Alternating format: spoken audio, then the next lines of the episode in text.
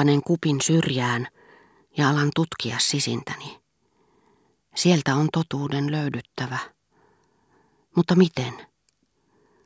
Ankara epätietoisuuden tunne nousee esiin joka kerran, kun sisimpämme tuntee oman riittämättömyytensä, kun etsiä on samalla se pimeä maa, jossa tutkimuksia pitää suorittaa ja jossa sen varusteista ei sille ole mitään apua. Suorittaa tutkimuksia. Se ei riitä. On luotava. Sisimmän edessä on jotakin, ei vielä olevaa, jonka se yksin voi toteuttaa ja tuoda omaan valopiiriinsä. Ja minä alan miettiä uudestaan, mikä mahtoi olla tuo tuntematon tila, jonka onnekkuus, kaiken muun luhistava todellisuus ei ollut loogisesti perusteltavissa, vaan oli itsestään selvää. Yritän kutsua sen takaisin. Menen ajatuksissani taaksepäin siihen hetkeen saakka, jolloin panin suuhuni ensimmäisen lusikallisen teetä.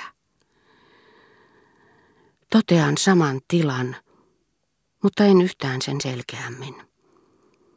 Yritän sisimmässäni vielä kerran. Yritän palauttaa vielä kerran tuon pakenevan aistimuksen. Ja jotta tavoittamisen kiihkoa ei häiritsisi mikään, minä poistan kaikki esteet, kaikki sivuajatukset, jätän viereisen huoneen äänet korvieni ja mielenkiintoni ulkopuolelle. Mutta kun huomaan, että väsyn tulosta saavuttamatta, minä pakottaudunkin vaipumaan hajamielisyyden tilaan, jonka ensin siltä kielsin. Pakottaudun ajattelemaan muuta, uudistumaan ennen ratkaisevaa ponnistusta. Sitten luon tyhjiön sen ympärille toistamiseen, otan takaisin sisimpääni ensimmäisen kulauksen, vielä aistittavan maun, ja tunnen miten minussa vavahtaa. Jokin liikahtaa, Haluaisi nousta esiin, jokin kuin ankkurista irrotettu, jossakin hyvin syvällä. En tiedä mikä se on, mutta se nousee hitaasti. Tunnen vastuksen ja kuulen ohitettujen etäisyyksien kohinan. Se, mikä tuolla tavoin sykkii syvällä minussa, on epäilemättä kuva, visuaalinen muisto, joka liittyy teen makuun ja yrittää seurata sitä minuun saakka mutta se kamppailee liian kaukana, liian selkiintymättömänä. Näin juuri ja juuri valkean heijastuksen, johon hukkuu tavoittamattomiin hurja värien pyörre. Mutta en pysty erottamaan sen muotoa, en pyytämään, että se ainut mahdollinen tulkki kääntäisi minulle teen maun, oman aikalaisensa, erottamattoman kumppaninsa todisteen, että se kertoisi minulle mistä erikoisesta tilanteesta, mistä menneisyyden vaiheesta on kysymys. Pääseekö tämä muisto milloinkaan selkeän tietoisuuteni pintaan saakka? Tämä kaukainen hetki, jota samankaltaisen hetken kutsu on lähtenyt niin kaukaa tavoittamaan, liikuttamaan, nostamaan esille minun mieleni syvyyksistä. En tiedä. Nyt en tunne enää mitään. Muisto ei pääse esiin. Vaipunut kenties takaisin. Kuka tietää nouseeko se enää koskaan yöstään.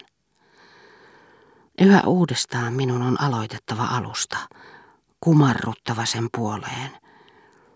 Ja joka kerran velttous, joka saa luopumaan jokaisesta vaikeasta tehtävästä, jokaisesta tärkeästä työstä, neuvoi minua jättämään asian silleen, juomaan teeni ja ajattelemaan vain tämänpäiväisiä huoliani, huomispäivän toiveitani, joita voi hautoa vaikeuksitta.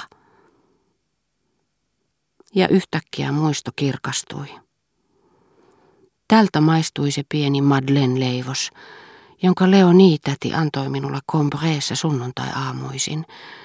Sunnuntaisin en mennyt ulos ennen messua kun kävin hänen huoneessaan sanomassa huomenta, kastettuaan palasen tavalliseen tai lehmuksen kukkateehen. Madlen leivoksesta sinänsä ei ollut tullut minun mieleeni mitään, ennen kuin olin maistanut sitä. Ehkä siksi, että olin usein jälkeenpäin nähnyt leipomoitten hyllyillä näitä leivonnaisia, ja kuva niistä oli sen vuoksi siirtynyt pois Combreen ajoista myöhempiin aikoihin liittyäkseen – Ehkä siksi, että noista muistoista, jotka olivat olleet niin kauan poissa mielestä, ei enää ollut jäljellä mitään. Kaikki oli huvennut pois. Muodot. Ja myös tuo pieni simpukkaleivos, jonka ankarissa ja hurskaissa poimuissa piili rehevää aistillisuutta. Olivat tuhoutuneet tai uinuivat, eivätkä ne siksi pystyneet laajenemaan, ulottumaan tietoisuuteen saakka.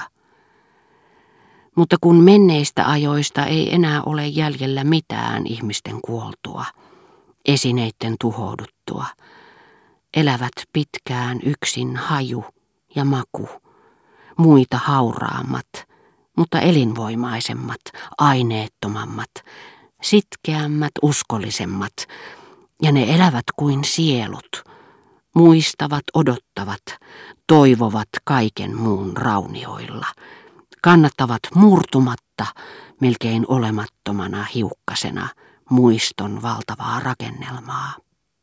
Ja kun olin tunnistanut tätini tarjoaman lehmuksen kukkateehen kastetun Madlenin maun, vaikka en tiennyt vielä silloin, miksi tuo muisto teki minut niin onnelliseksi, sen keksin vasta paljon myöhemmin, niin heti tädin huone ja koko harmaa talo kadun varrella liittyi kuin teatterikulissi pieneen puutarhaan päin olevaan siipeen, joka oli rakennettu sen taakse minun vanhempiani varten – Tämä oli se muusta irrotettu kaistale, joka siihen saakka oli ollut ainut muistoni. Ja sitten kaupunki, joka säällä ja kaikkina kellonaikoina. Tori, jonne minut lähetettiin ennen ruoka-aikaa, kadut, joilla juoksin asioilla, tiet, joita pitkin käveltiin, jos oli kaunis ilma. Ja niin kuin japanilaisessa seuraleikissä, jossa kastetaan posliiniseen vesimaljaan pieniä, samannäköisiä paperipaloja, jotka heti veteen upottuaan oikenevat, kiertyvät, värjääntyvät eri värisiksi, muuttuvat selkeästi ja tunnistettavasti kukiksi, taloiksi ja henkilöiksi, samalla tavoin kaikki meidän puutarhamme ja herra Suonnin puiston kukat, Vivonnen lumpeet ja kaupunkilaiset – ja heidän pienet asumuksensa ja kirkko ja koko Combré ja sen ympäristö. Kaikki se, mikä nyt muotoutuu ja kiinteytyy, kaupunki ja puutarhat, nousi minun teekupistani.